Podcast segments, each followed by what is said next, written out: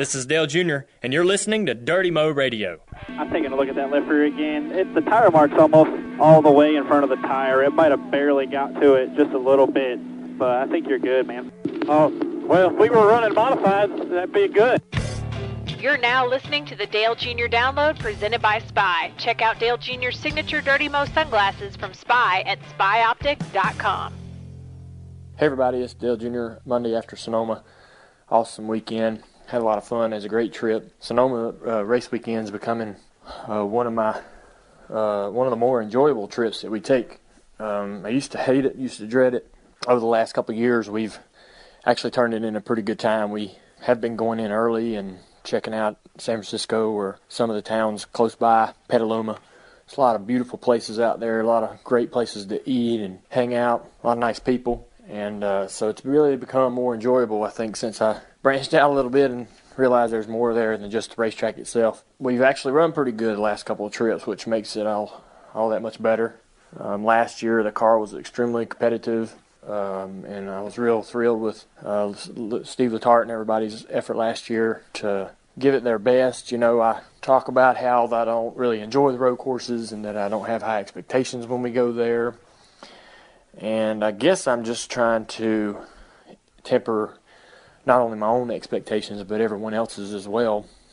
Uh, at the same time, you want to work your hardest. You don't want to, you know, you don't want the team to go in there thinking that this is an impossible expedition. So I was real, uh, you know, happy with the effort that the guys put in last year, and they put in the same amount of effort this year. We got there, unloaded. The car wasn't very competitive. We had some balance issues. The car wasn't handling well. Doing a lot of things we didn't like, and uh, we worked uh, changing on changed some things in that first practice. And right at the end of practice, we made a change that I really made the car come around. We picked up almost an entire second uh, with this change, and it really got the car on track. So from there on, I was uh, much more positive about our outlook and our ability to at least compete. Then uh, we went through qualifying and ran a real good lap the first run, but everybody picks up the second lap. You know, we haven't been on the track all day long on Saturday, so a lot of these guys, myself included, are going to go out there that first lap and make some mistakes or not drive the car hard enough in a particular corner or maybe overdrive it in a particular corner and you're going to go out there the second time and put together a better lap and it's going to improve the time. The tires are still good enough to run that kind of speed. So you're going to see everybody pick up that second lap, which uh, you know majority of the guys did last year too. So we were gearing up and cooling off to go out and run our second attempt, and uh, went around the racetrack coming out of turn 11 on this front straightaway, going from first gear to second gear, then from second to third. And when I went to third, the transmission locked in second gear and wouldn't come out of second gear so the shifter handle's just solid and uh, won't move any in any direction. And I can't do anything but kind of motor around the track in second gear back to the garage and figure out how to get it out of gear. They have to jack it up and kind of bust the transmission apart to, to unjam it. We actually changed the transmission before the race, changed some of the parts and components in the transmission that would cause that kind of issue so that we didn't have that happen in the race. I mean, you know, it sucked that we didn't get to qualify as well as we thought we could have because we felt like the last two years we were we were poised to make it the top 12 last year and felt like we were again this year and had some issues in that in that second run both times. Uh, last year we got blocked by a lap car or slower car on the racetrack coming down through turn nine. We were about a half a second ahead of 12th place at that particular time coming into the last two corners. And so it was frustrating for two years in a row not to really put up with time we think was comparable to how good the car was. But it was good to find out the issue with the transmission because that could have cropped up in the race and that would have been a huge issue. We'd have definitely lost some laps there. When the race started, uh, looked like for the first several laps with everybody on equal tires, I didn't see us with a huge, you know, I didn't see us with any really advantage. So uh, we are kind of running around there trying to maintain with the people around us. We passed a car too, but looked like for the most part, everyone was very competitive. And then as the run went on, a lot of guys fell off. I didn't know at that time in the first run of the race where the guys were saving because uh, that first run you can really beat the tires up and as the race goes on the tire life gets a little better so i was wondering if some of these guys were trying to play smart and actually uh, save their tires or try to p- protect themselves on this on this first run should it go quite a ways without a yellow so i was a little nervous about how hard i should run but anyways, I was I was going, to take advantage of these guys and try to pass them if I could. So we started moving forward a little bit. I think we drove up into the top 10 uh, from 20th. So you know, felt good about that. And as the race went on, especially particularly in uh, we in one run we moved up to second. The car was very competitive. We passed a lot of guys. I know we were kind of off cycle with a lot of people, but we were running down the leader. I saw him getting closer to us. Uh, the 41 car, who I thought was one of the best cars all weekend. So that felt really good. I I didn't understand how good our speed was, but uh, once I started seeing us catch the 41, I, I, I realized that we might have been one of the better cars on the racetrack at the time. Uh, we were still dealing with some balance issues. I was uh, real tight in all the slow corners in the center of the corner, turn 7, turn 11. Uh, coming out of all the right handers, I was a little loose. Left rear needed a little more grip coming out of turn 10, uh, the last S, turn 3A. All those corners uh, going to the right, we need a little more left rear grip. Uh, we had some hiking, meaning that as I would go down through turn 9, the left front would want to come off the ground like, you know, six inches to a foot off the ground. Uh, that makes it very uncomfortable and, and difficult to get into turn 10. But overall, I could be pretty aggressive with a car, and uh, I didn't have I what you know I wasn't really nervous about uh, making a mistake with the car, the car getting out from under me. So I could be real aggressive with it and really throw it into these corners, which helped me put together a lot of good laps. I thought so. I was able to really use up that race car pretty good. Uh, toward the end of the race, everybody got back on the same cycle pretty much as far as tires go. We lost a little bit of our advantage because I think that we had played it well to be able to be on newer tires when other guys weren't throughout most of the race. And once everybody got on the same cycle, you know, we sort of lost that advantage and had ability to move forward. Uh, I had a great race with Stewart. A lot of fans reading their comments on Twitter thought I should have moved him out of the way he was actually giving me there's two options in as far as moving a guy in, uh, at this racetrack and it's turn 7 and turn 11 and he was not blocking me going into those corners. He he would give me the inside braking zone and I would get down in there on the on his inside and he he was smart enough to take a line that would give him good drive off and be able to beat me out of that corner and into the S's and take the position back. Uh, you can't run over a guy that's giving you the option to pass and I just didn't have enough race car at the time. We had a real bad tire rub because we got into the 43 and the 10 at the same time in turn 7. We had a bit bad tire rub on the left rear that was kicking a lot of heat into that tire, and I was losing a lot of grip and drive off. And uh, so coming out of turn 4, I needed to be right on the back of the 14, and I didn't have the grip in the left rear exiting that corner that he did.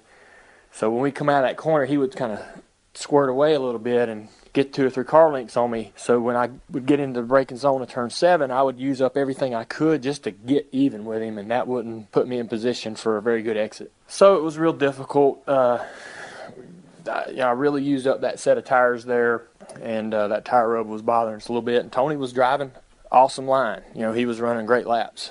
He would he would put together great corners everywhere, and wouldn't give me a lot of opportunity. Getting into turn 11, I never had enough. Uh, you know, position on him. I wasn't, you know, coming out of 10, he had three or four car links on me every time, so it wasn't like I could just drive down in there and boot him out of the way. It was all I could do in the braking zone just to get back to him.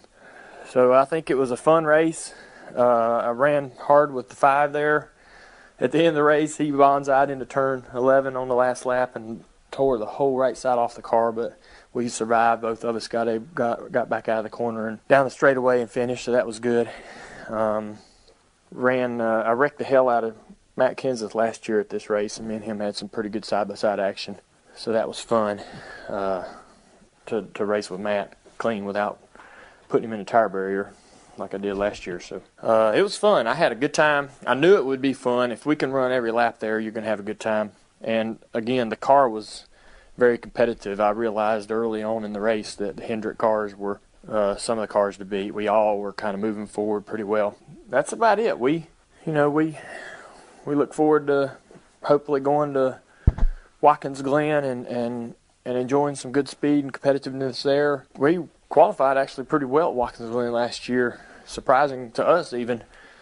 And uh, we made some mistakes during our qualifying uh, sessions as far as cooling off the brakes and stuff like that to give us the ability to do better each round. So we ran really good and made it into the top 12, but then we didn't have any brakes for the for the last run. So hopefully uh, we have that kind of competitive speed again this trip, and we can make the right adjustments under the you know in between the brakes to get the car competitive for that last round. But looking forward to going there because uh, we, we had a good time in Sonoma. So off to Daytona, halfway through the year. It's a good it's a good time to get with the team, talk about what you've uh, accomplished so far, how you feel about how things are going. Let everybody have some communication and input on that. Get everybody's mind geared up for the rest of the year. It's a long, long, hard run to the homestead, and uh, we don't need to get complacent. Uh, we need to keep charging. We definitely need to get another win or two uh, before this chase, and uh, continue to work on finding speed to separate ourselves from the competition. So that's something that you think about when you get to the halfway point of the year. It's a bit of a, it's definitely a time to to sit down and communicate and reflect and you know make sure everybody's on the same page. You can't just motor through this whole season without taking a moment and get everybody together. And uh, Greg's doing a great job. Uh, all the guys are you know, we got a great team. We got a bunch of bunch of good, good, hard-working guys that all get along, and uh, we'll probably look back on where we are today, years from now, and and it'll it'll really sink in how good we have it at this particular time when it comes to the guys we got and how how easy it is to work with each other.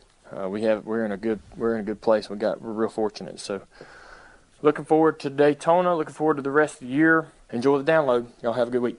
Dale Jr. starting things off here on the uh, Dale Jr. download presented by Spy with uh, Mike and Amanda. I'm Taylor. Uh, guys, I, I, feel like he forgot to talk about something that was pretty major moment in the history of his life. Well, he talked about it. I feel it. like there's he talked about it enough, just didn't have to talk about it there.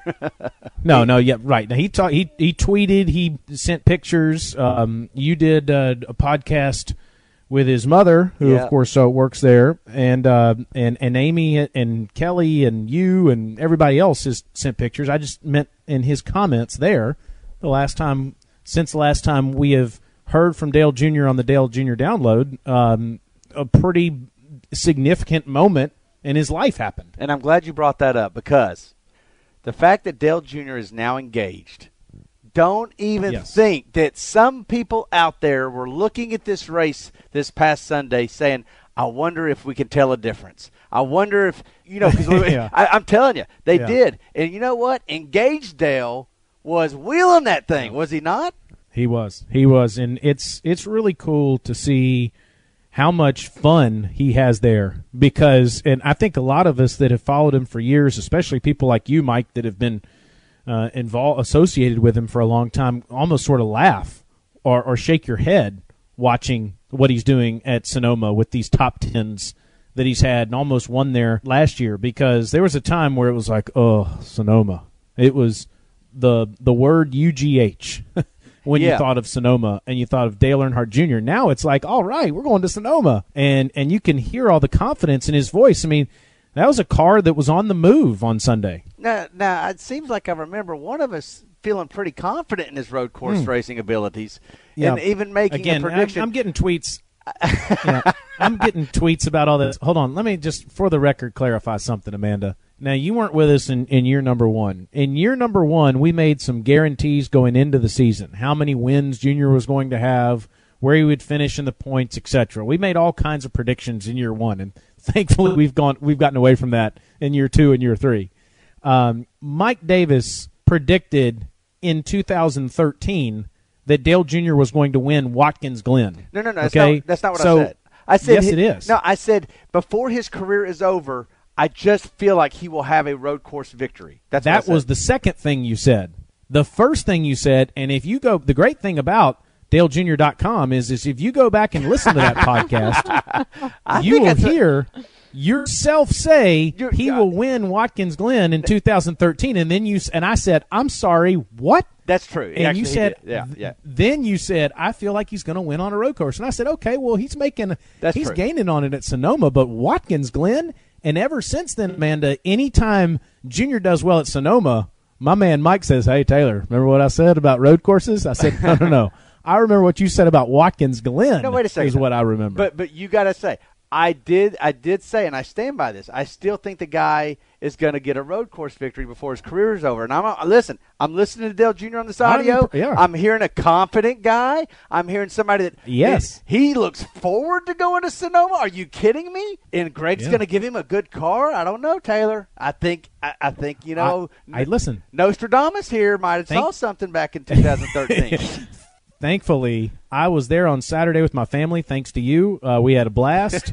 Wore my Dirty Mo radio hat, wore uh, my spy sunglasses as well, and and I'm telling you, if they weren't stuck in second gear, I know. uh, our guy would have had a top. He, they would have had a top five qualifying effort. I really believe that on uh, on Saturday, and and really could have won the race on Sunday. It's hard to come from twentieth and win that thing, but uh, I'm with you on Sonoma, but I, I'm not with you yet on Watkins Glen. Not yet. Well, Watkins Glen needs to get some attractions around that area to clearly make it worth his while to go out and venture out. Apparently, that's, That's- what that's, what we need to do. And I'm gonna have to fair look point. At, TJ's going to have to do something since that's his home state. Like, you could you fancy it up a little bit? You know, make a kind of the Paloma of the East or Petaluma, whatever it's called. What is that st- town? Petaluma? I got to tell you, Yeah. Paloma. Petal, Petaluma is the name of the town, and and we, my family and I, rode through there. And I got to tell you, I know that the the uh, podcast is sponsored by Spy. We like to come up with creative sponsors just for our, our own enjoyment.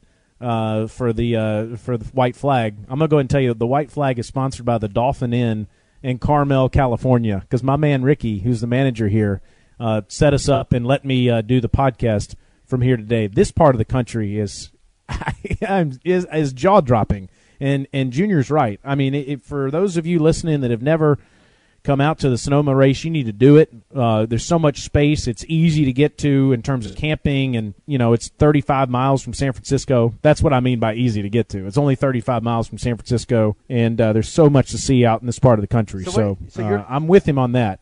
You're at a place right now called Dolphin Inn. That's right. Yes.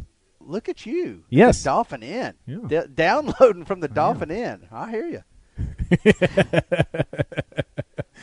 Uh, let's talk about this race, Mike. I want to hear some uh, some race chatter here. Let's let's go through some clips and, and dive into it. Junior did a phenomenal job of detailing uh, what that his day was like on Sunday. But let's hear some race chatter and let's hear what happened on uh, lap 21. Good job, buddy. Drove all the way up to ninth place there. I feel like everybody uh, with us and behind us are going to come down for four tires and fuel here. So that's the game plan. We're only about two to three away from already. Yeah, and and Mike uh, clearly uh, right there uh, they they had some confidence after the first 20 or, uh, laps or so, and I guess um, motivated you to remember our friend that was uh, wearing his coonskin when he was on television Yeah. in uh, Central Florida. Yeah, you noticed that. Uh, you know, I was watching Dale pass those cars. He went from 20th to the top 10 in 17 laps, which at a road course where they get strung out, Carter Johnson is the only person that could adequately describe what I was watching, and that was getting it, digging it like Dale Jr., getting it hooked up. I mean, and and so I thought about that, and I went and I YouTubed it, and I screen grabbed it, and then every Yeah. tweet I had for the next hour was bet was better told by Carter. It just it it was Yeah. coonskin You know, this- hat and all. Junior was digging. It's what he was doing. He was digging. He, this is going to sound really sacrilegious, um, but I think from now on we should refer to um, things that happened before Amanda was involved as PA. Oh yeah, Pre Amanda. Pre-Amanda, yeah. You know, like, like there's BC, right, like BC There's and AD. BC, and there's Yeah. there's yeah yeah there's P there's PA pre Amanda. Amanda, I know that you shake your head a lot at TJ's commentary sometimes she's on this doing it right podcast. now. She's doing it right now, just so you know. Mike Davis invited Coonskin on this podcast multiple times Oh, in your number one. We Did he ever join? Oh yeah, yeah. did? Oh, yeah. it was Oh, yeah. The, it's a couple of the Oh, funniest yeah. interviews we've ever had.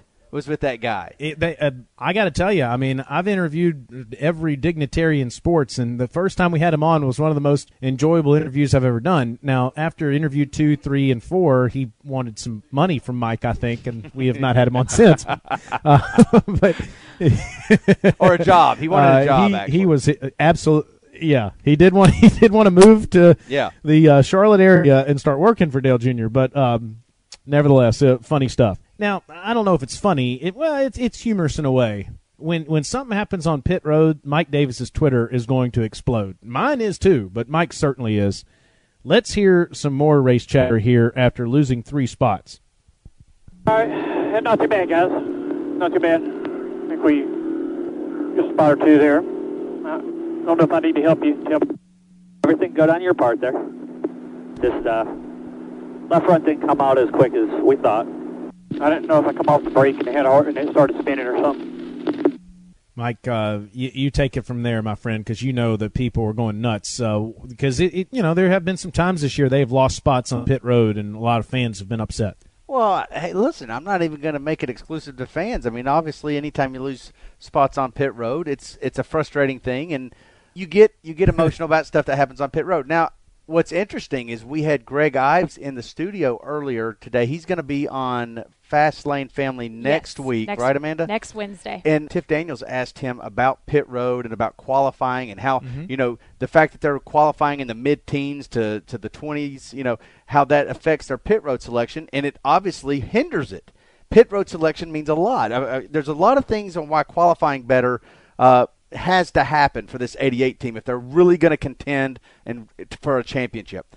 Pit road selection is one of those reasons because where they're getting their pit uh, their pit stalls, it's not really conducive to gaining spots. You know, they're not pitting where there's a good opening, and you know they're pitting around other cars yeah. that uh, are competing on the same lap as them. And so makes a big difference. Not this is not an excuse. It's simply a fact. They've got to qualify better because if they do, They'll get better pit stalls, and if you get better pit stalls, it's a lot more conducive and a lot more. Uh, uh, uh, there's a lot more opportunity to get faster pit stops. There's no question about it, and that absolutely is true. That doesn't defend you know some of the mistakes that have been made, but there's no question. Um, if anything needs to improve, it needs to start with qualifying. Yeah. Then yeah. it needs to get to pit road, and, and, and and from there and there and there. But it does need to start with qualifying. There is absolutely no question about that. Let, us hear these next uh, couple of clips here about being in the window. The guys you are passing, other, you know, different cycles here. We're second in our cycle. We're going to have to come down, pit four tires on fuel. We're in our window to make it the rest of the way. You're actually really fast, so that's why. Yeah, I saw us catching at 41. I'm surprised. I didn't know we were that good. One in front of us is in their window. There's probably about six of them in their window.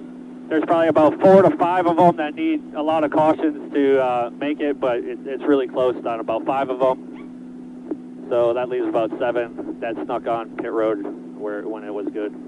I don't know about you, Mike, my calculator is always on fire on a on a race uh, like this on a on a road course.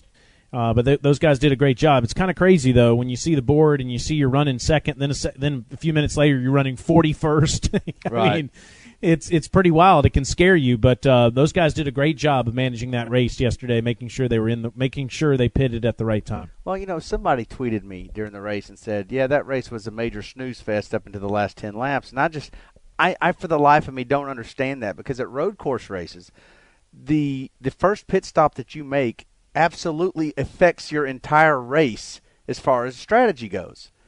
Or at least it, you hope it does. I mean, you know, whether you're going to do a two-stop race or, or a three-stop race, and you know what's your strategy going to be. Do you catch one of those cautions? Do, can you are you in a position on the track where you can dip onto pit road before they throw that yellow flag because that changes everything for you. So everybody mm-hmm. I saw had those little breaks throughout the day, and you know, and then by the time yeah. you got to the end of the race, it is what it is. I mean, you know that one way or another, you're going to have guys that stay out. You're going to have guys that don't. You're going to have guys that uh, you know take fuel. How many tires? Jimmie Johnson, I thought was screwed no matter what he was going to do. Like that, like people were banging on mm-hmm. Chad Knaus as he was the leader on that last caution. What are you going to do? You pit. I don't think you necessarily can give up the track position if you're leading the race. But then again, when everybody pits behind you, you are screwed. Yeah. So you know, yeah, but, again, but, you, but all these you know. things play into I think road course races are, are just really entertaining. Really entertaining. I do too. I really do, and I, I think Junior's right. I think we're really close to seeing one in the chase in in the next couple of years. I think that there's a lot of momentum for him. Uh, the the strategy certainly is a big factor. Just the the activity. Uh, people have gotten tired of all the mile and a halfs. Let's just be honest. Uh, Junior and and the and Hendrick Motorsports have been phenomenal at mile and a half course, uh, mile and a half tracks here in the last uh, few years. But I think the the casual fan says, okay, I got too much of that. You know, yeah. I, I want to see something different. I want to see something different. And there's so much activity and so much competition for spots, especially on restarts. Uh, I think you're going to see a road course race in the chase here soon. And, and just a, a thought on Jimmy. Uh, Jimmy has two more wins than anyone else, so Jimmy can do whatever he wants. Yeah, you know? I that's mean, Jimmy point. can he can be the most aggressive guy out there on the track. So it was a crazy day in uh, in Sonoma on Sunday, but um, a lot of fun and and really enjoyed being there and seeing it up close and personal and qualifying on Saturday. One last thing I got to mention before we get into uh, reaction theater. This is not a shot at Kyle Busch. Kyle Busch is one of the best drivers in the sport, and I don't have a problem watching Kyle Busch win a race. I have a problem with Kyle Busch being eligible to make the chase when he missed 11 races. Whether it was NASCAR's fault, an act of God, wh- whoever's fault it was. In every other sport, when you are injured and you miss time, you know what? So be it. Tough. Them the breaks. You know, the Cleveland Cavaliers with Kyrie Irving, I bet could have beaten the Golden State Warriors. But the NBA didn't say, you know what? Um, I, we we think that if Kyrie was here, the the Cavaliers would have won at least another game. So you know what? We're going to say there is going to be a game seven.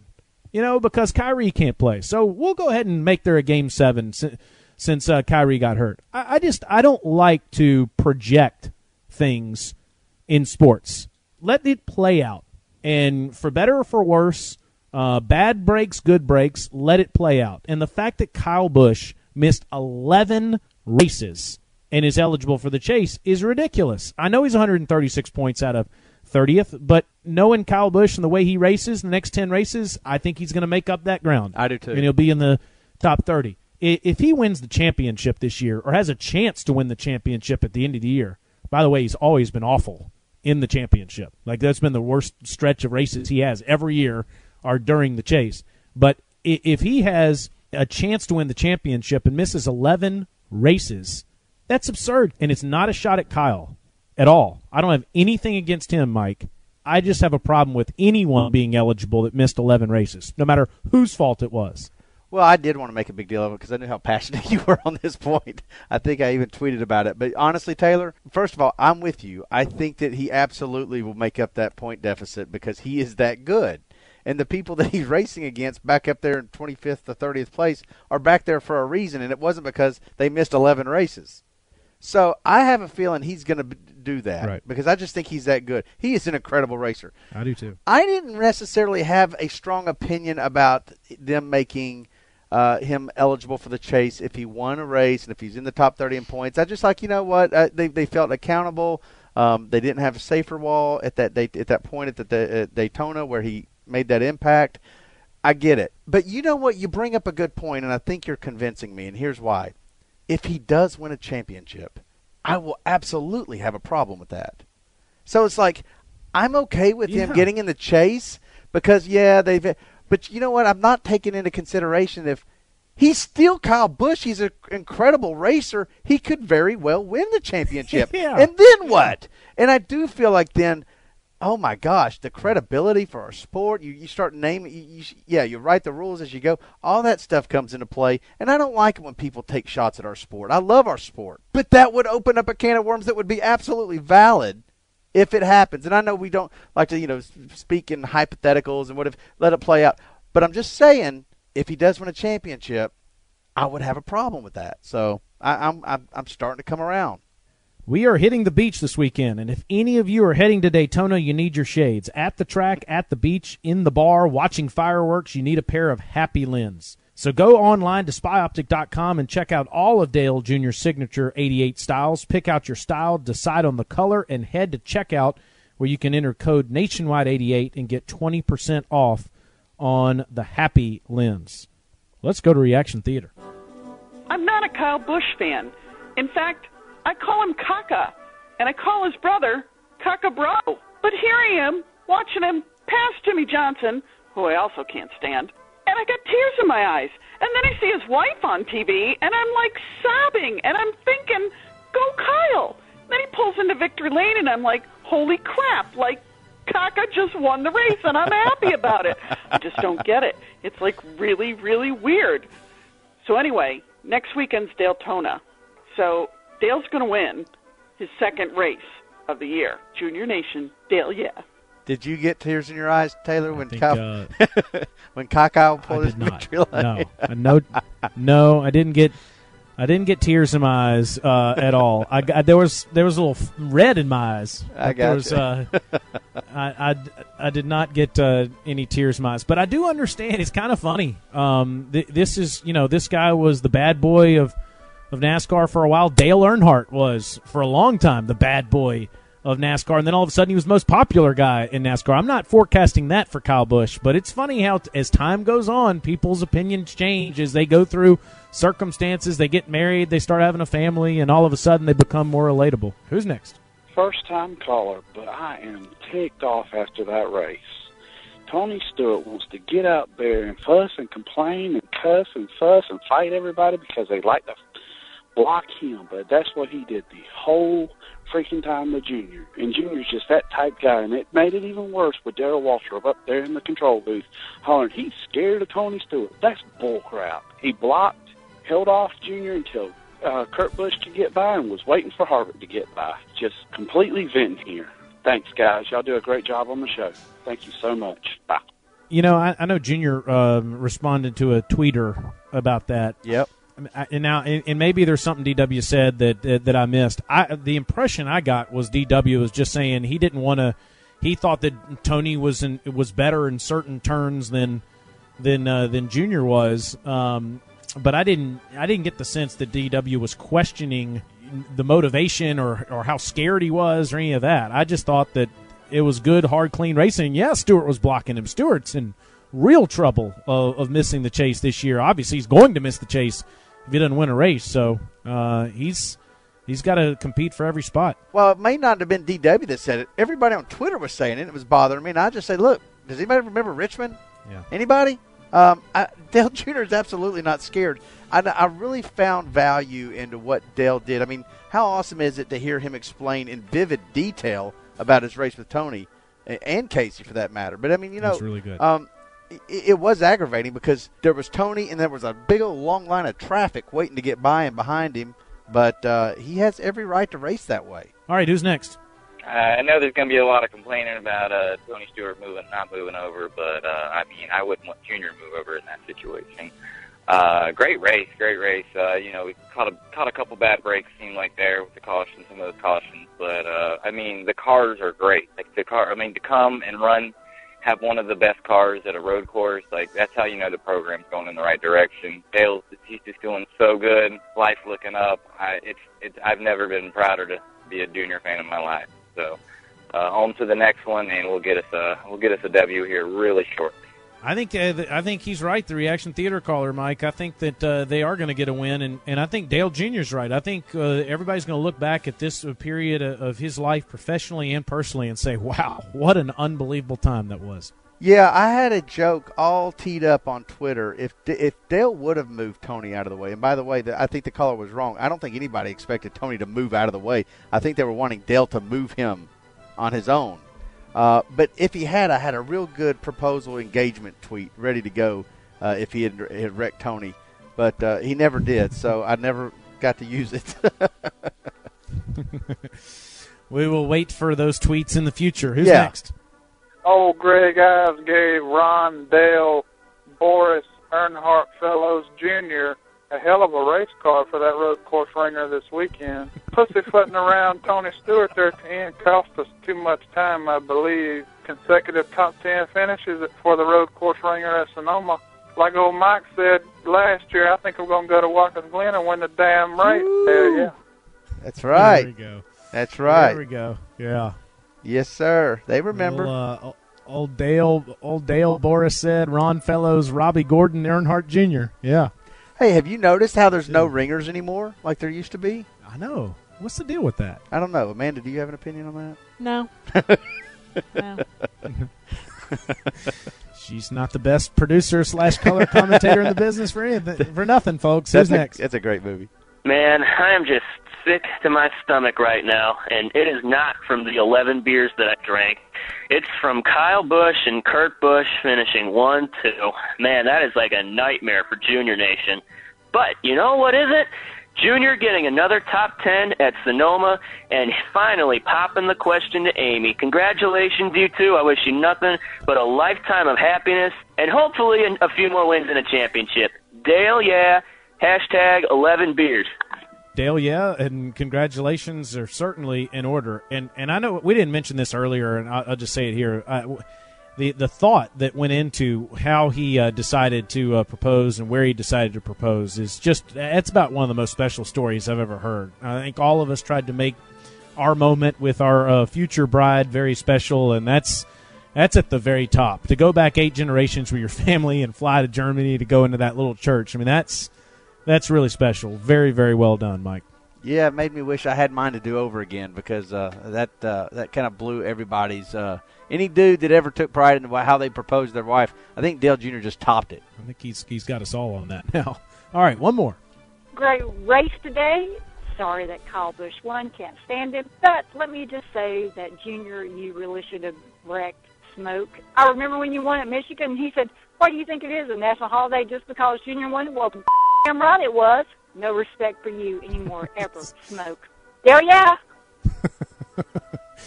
Well, Smokes lost some fans. A lot of people, I feel like, for a long time, uh, if they like Junior, they like Smoke. Uh, I don't know if that's the case right now.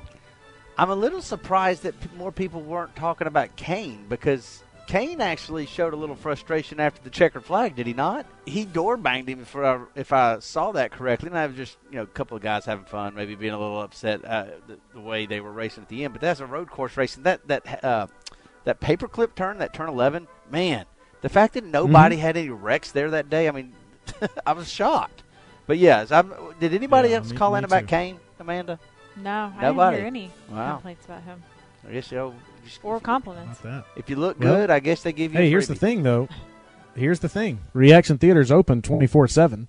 So if you want to call and gripe about him right now, you can. That's right. All you have to do is call toll free 1 855 740 1902 and leave us your voicemail message. We'll play the best each week right here on Dirty Mo Radio. Time now for It Takes a Nation, presented by Nationwide. Welcome to Takes a Nation. I am here with somebody who just stopped by to pay his rent. I'm not even kidding. Travis Peterson, I I didn't even know you lived on Dirty Mo Acres. I've lived there since I worked here. so you happen to be the engineer on the 88 Cup team. Uh, you used to work at Junior Motorsports last year. Won a championship. Thank you, Chase Elliott. But you went with Greg Ives over to the 88 Cup team. I, I've got all this correct so far, right? It is correct. Don't say the engineer. There's a couple other ones that work with me.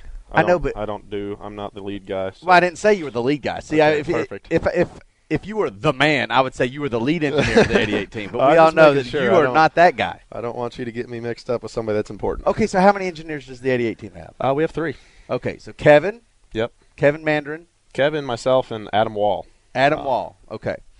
What do three engineers on a race team do to Well- help the car go fast? Well, you know, going over there, I wasn't sure since I was the the Xfinity side was a whole lot different, and uh, I was about the only guy for most of the year. We had another guy come on, uh, Ryan Schumann, who works here towards the end of the year and help out, which was great. So going over there, I was kind of surprised having three. How would he break up the workload? And it was basically just put a whole lot more focus on specific things. You Yeah. break up all of them.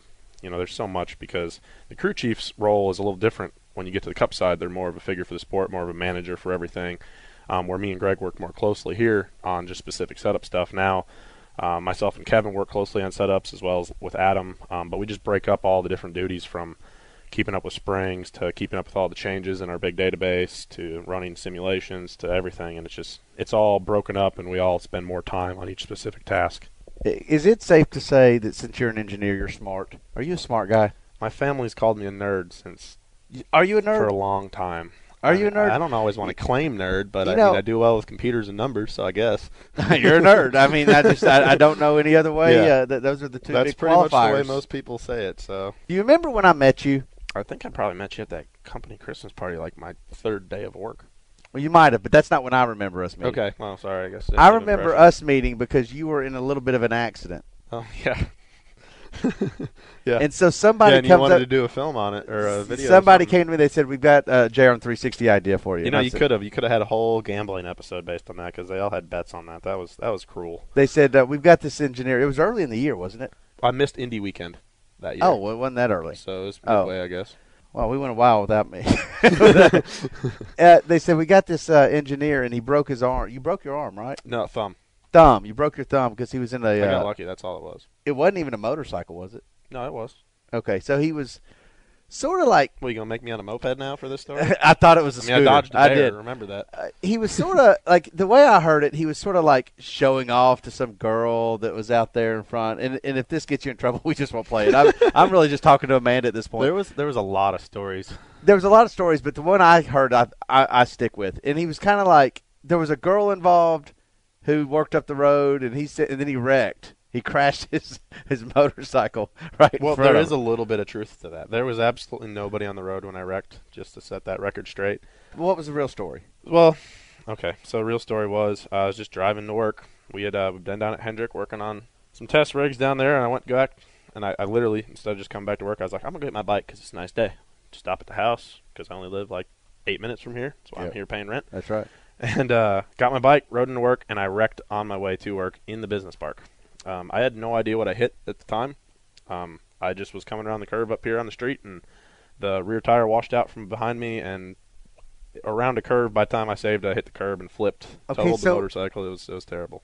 Where does the girl come in? Was that all fabricated? No, well, part of it was real. it's actually a funny story. So, I get, I come to, and I'm I'm sitting on the curb at the time. Like I, I guess I, I remember hitting the curb and standing up because I'm like this is gonna hurt, right? And next thing I know, I'm sitting on the curb. I don't have one of my shoes on. I'm holding my hand. I, my helmet's off. I'm just sitting on the curb. Don't know what's going on. And and a girl pulls up in a car, and uh, no, somebody from somebody. No, so this is funny in itself. So Wade is one of the first people to the scene. Drives by, pulls his car back around, talking to me out his window. Doesn't even get the car. He's like, "Hey man, what happened?" I tell him I wrecked. I don't know what's up, and he's like, "All right, well I'm gonna call Ace because I gotta take my dog to the vet, so I gotta go home." Leaves me on the side of the road, sitting there, you know, holding my thumb. It's the size of the softballs, and uh, oh my gosh! And so Ace comes and gets me. Well, before Ace gets there, some girl drives by, sees the same thing, comes back. Oh my gosh, are you okay? Yeah, yeah, I'm fine. A guy's coming to get me. I'm just gonna go to work. I gotta go to work. I got stuff to get done. I'm. I guess it was still adrenaline. I didn't feel the pain. I didn't really look at my thumb to notice how big it was. Um, so she's like, "Oh, do you need anything? Need Tylenol, Coke, anything?" She's real, real friendly. And uh, I said, "No, no, I'm fine. I just, I just gotta get to work. Thank you, though." So I hop in car with Ace, and he's like, "No, no, we're taking you to the hospital, man." okay, well, I come back to work that night because they leave for Indy the next day to drop off the stuff I had in my backpack they needed, and uh, I come in, and there is, I think it was like a little sticky note note, and Tylenol and Coke sitting on my desk. I guess she actually went to the store, bought it for me, brought it back, and left it on my desk. So that's right. So then I- they made a big they made a big deal. They said I was no, impressing the true girl. or false? You're sitting there on the curb and you gave her your number. No, I did not give her my number. That's she the story her, I heard. She left her number on the. There was an exchange note. of numbers. She left her number on the sticky note at when she left the stuff at my desk when I was in the hospital. Did you go back by that? Have you, have you called? Did you call her? I, I didn't really know what to do with it because I was like, this is weird. I met her in a wreck, and um, I talked to her a little bit, like just texting, but we never ended up doing it. Never went out on a date. or That was anything. I kind of felt like I owed her dinner just from because she was so nice, but Yeah. Well, just you could always you know wreck your bike again and then, uh, yeah, meet another girl. Use it as a pickup line. hey, oh, my thumb's broke. You know, you know, you always joke. They always wanted me to have like the bar story about something cool I was doing. To like, oh, I wrecked my motorcycle. Yeah, so that- saving a kitty from a tree or something. But there was a lot. Now that I've heard the real story, there were definitely uh, multiple versions. I, I know this. Whatever the story I heard first, and it, and and it was a little different than that. I was like, I don't even think we can do a Jerem 360 on this. First of all, the guy, like, he literally is hurt. I mean, he broke his thumb. I know. I was pissed. And- I missed Indy weekend. Right, and so I we're we're pretty uh, low class, and, and we don't have a whole lot of standards that we go by. But I don't like to laugh at somebody when they've been hurt. Oh, you you wouldn't have been the only one. man. You could have done a whole episode. It was funny. They literally would- made bets on when, how many miles I'd have on the bike because it was brand new when I bought it. Oh, really? I bought it at the beginning of the year, brand new. Um, I had been riding for a while before that, um, but I never had owned my own bike. You know, I was a job out of college. I was like, oh, I'm gonna go buy a motorcycle, right? Bought it brand new off showroom floor, and they said, all right, we're gonna take bets on when something happens to it, how many miles you reach. And uh, Pemberton walks in the hospital room, makes sure I'm okay, and goes, by the way, I think I won the bet. we looked at the odometer on the bike before. I'm like, you, you got to be kidding me. You're not. Uh, Gosh, I hope you're a better engineer than you are a motorcycle rider.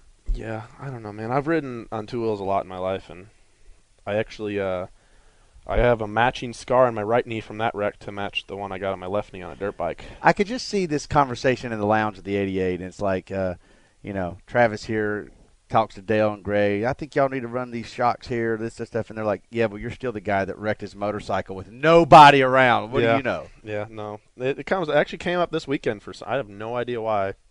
We were talking about motorcycles on the way to the plane, and Well, you. I don't still, know what happened. They, they but you can still about say, "Yeah," and I still got her number. you know what? I'm going to use that one. From now on. I'm and I still got her number. uh, oh well, well, dude, I appreciate you stopping by and paying your rent. Um, I'm sure everybody. Uh, uh, I'm, sure Brenda Acres appreciates appre- that. Yeah. She wasn't here. Why- was- I- so- she, she must be at lunch yet or something. You're still living at Dirty Mo Acres all, after all this time. I mean, um, I like it out there, man. It's Do nice. I like the the neighbors are fun out there. It's good environment and you know, and I get to walk home after our win parties. Everybody else has to figure out how to drive home or That's a good or something. point. I, yeah, I get to just you know stumble down the hill. It's great. and now I know where I can stumble down. Yeah, I got to pull out couch. right Right there, you go. Thank you, Travis, for uh, stopping by here, and uh, we'll have you back some more. Hey, you pay rent once a month, I'm assuming. Yeah, so uh, you know, regular. we can just count on Travis. And plus, it's good to always have uh, members of the Nationwide 88 team on this podcast. And folks, speaking of Nationwide 88, a few weeks ago, Nationwide launched a new video series that features Dale Jr. and Kelly, a couple other people, Amy Reimann, Greg Ive, J.R. Rhodes. Uh, if you haven't seen these videos, you need to check them out on Nationwide's Facebook and Twitter pages. Both of them are Nationwide 88. Now, listen, these videos are really, really good. I've been saying it for weeks. I just, I really think they're awesome. So uh, you'll get to hear about victory lane celebrations, fantasy football, how Dale got into racing. You'll get to hear from Junior Nation, which is always fun for me, and you'll get to see some classic pictures of Dale growing up. This is all in this video series. So go check them out every Tuesday for the next nine weeks. If you missed the first few, you can go to Nationwide 88 on Facebook and Twitter. Get, get caught up. It's worth your while. And just remember this Nationwide is on your side. I'm Tiff Daniels, and here's what's coming up this week on Dirty Mo Radio. On Wednesday, Kelly will be joined in the studio by Amy Reimann to talk about their trip to Germany and the big engagement, so you won't want to miss this episode of Fastlane Family presented by Wella Professionals. Continuing with our German theme, on Thursday, Junior Motorsports Upfront presented by Dale's Pale Ale returns with IT Director and Tour Guide Martin Friedrich, who will join Regan Smith and Heath White in the studio. And don't forget, you can catch all of Junior's at track press conferences on said Junior presented by Nationwide. Dirty Mo Radio podcasts are available free of charge 24 7 on DaleJunior.com, iTunes, and all major podcasting outlets. Let's throw the white flag. White flag right there, white flag. All right, well, Junior's in New York today doing a round of media to promote the patriotic scheme on his nationwide Chevy, and NBC's return to NASCAR this weekend at Daytona. As a matter of fact, Steve Letarte will be coming back with them. They're going to actually do an interview at the old Western Town on Dirty Mo Acres uh, this afternoon, so that'll be something to look forward to. Uh, tomorrow, Really cool. Yeah, Dale will be doing a satellite media tour with our friends from Hellmann's to promote the new squeeze bottle. Taylor, just you know, I know how you like to squeeze that mayonnaise out. They got a new new bottle just in time for the Fourth of July weekend. He is scheduled to be on Sirius XM NASCAR Radio Wednesday morning at 9 10 a.m. There's your little plug. It's it's not on your your channel, Taylor, but it's on the uh, NASCAR radio. Uh, so one big family over there. And he'll be talking to ESPN Sports Center. Be sure to tune in Wednesday because that interview will be airing at some point during the day. On Thursday, Junior will be riding shotgun in the number 88 hauler on the drive to Daytona. Did you hear that? He's riding in the hauler to Daytona. Yeah, Jeff Gordon, Jimmie Johnson, Kyle Busch, Kurt Busch. I don't know anybody riding their haulers to the racetrack, but Dale is. If you see That him headed, really cool. That's right. If you see him southbound Thursday, be sure to give him a wave or a honk or I don't know, door bang him. I don't know. Don't do that. Actually, just be careful. you know, don't do, Yeah. don't door bang the hauler. No, That's right. don't door bang the hauler. Uh, so you're going to hurt yourself a lot more than you're going to hurt them. By the way, if you try to door bang a hauler. So listen, on Friday, back to work with a pair of practice sessions. Both will be televised on NBC Sports Network. Saturday qualifying at 4:35 p.m. Eastern Time on NBC Sports Network. Sunday, the race is at 7:45 p.m. on NBC.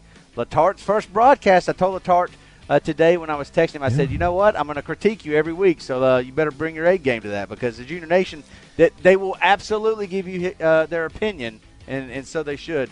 Uh, now that you're up in the booth, so hopefully we have a strong car uh, this weekend, and uh, maybe we can actually uh, do better than third. I, I got to tell you, I'm excited about the NBC broadcast. I think they're going to be terrific. I think Letarte's going to be phenomenal. Uh, Burton, uh, Dale Jarrett is, is going to be great. Uh, Krista Voda, the, the, that team, Ricky uh, doing the uh, the play by play. There, I think that's going to be a really good team on NBC. So I'm excited to watch the old firecracker this weekend. Again, White Flag brought to you by the Dolphin Inn in Carmel, California. My man Ricky, a manager, helping us out today. Really, really appreciate him uh, very much, and appreciate you guys putting up with me here on the road. I'll be back in the studio with uh, Amanda and Mike next week. I'm excited about that, and hopefully we talk about another win at Dale Tona. Dale Tona. For Dale Jr., for Mike Davis, for Amanda, I'm Taylor. This has been the Dale Jr. Download presented by Spy.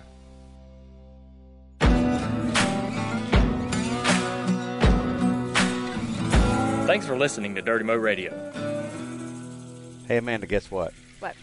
I got a tweet from a guy named Jody Walker at jwalker162. He tweeted me last night and said that he picked up a fresh set of Dirty Mo's, uh, the Dale Jr. 88 collection. Uh, he even tweeted a picture. See that? Oh, of the box, yeah. Yeah. I love it when people tweet uh, and, and send us pictures of their new Dirty Mo's. Do you ever get this? I think you get it more than I do. Well, I'll tell you what. You got to keep those coming. If you buy Dirty Mo's, and I, hopefully Jody uh, used Nationwide 88 as his uh, discount code because you get what? What do you get you off? get twenty percent off. I mean, come you on don't want to miss that deal. You don't want to miss that deal. 20% off. You just don't get that kind of deal. So, yeah, Jody Walker, thank you for uh, sending us your uh, pictures of your new Dirty Mo's. Fans, keep it coming. Don't forget to use Nationwide 88 as your discount. It's at spyoptic.com.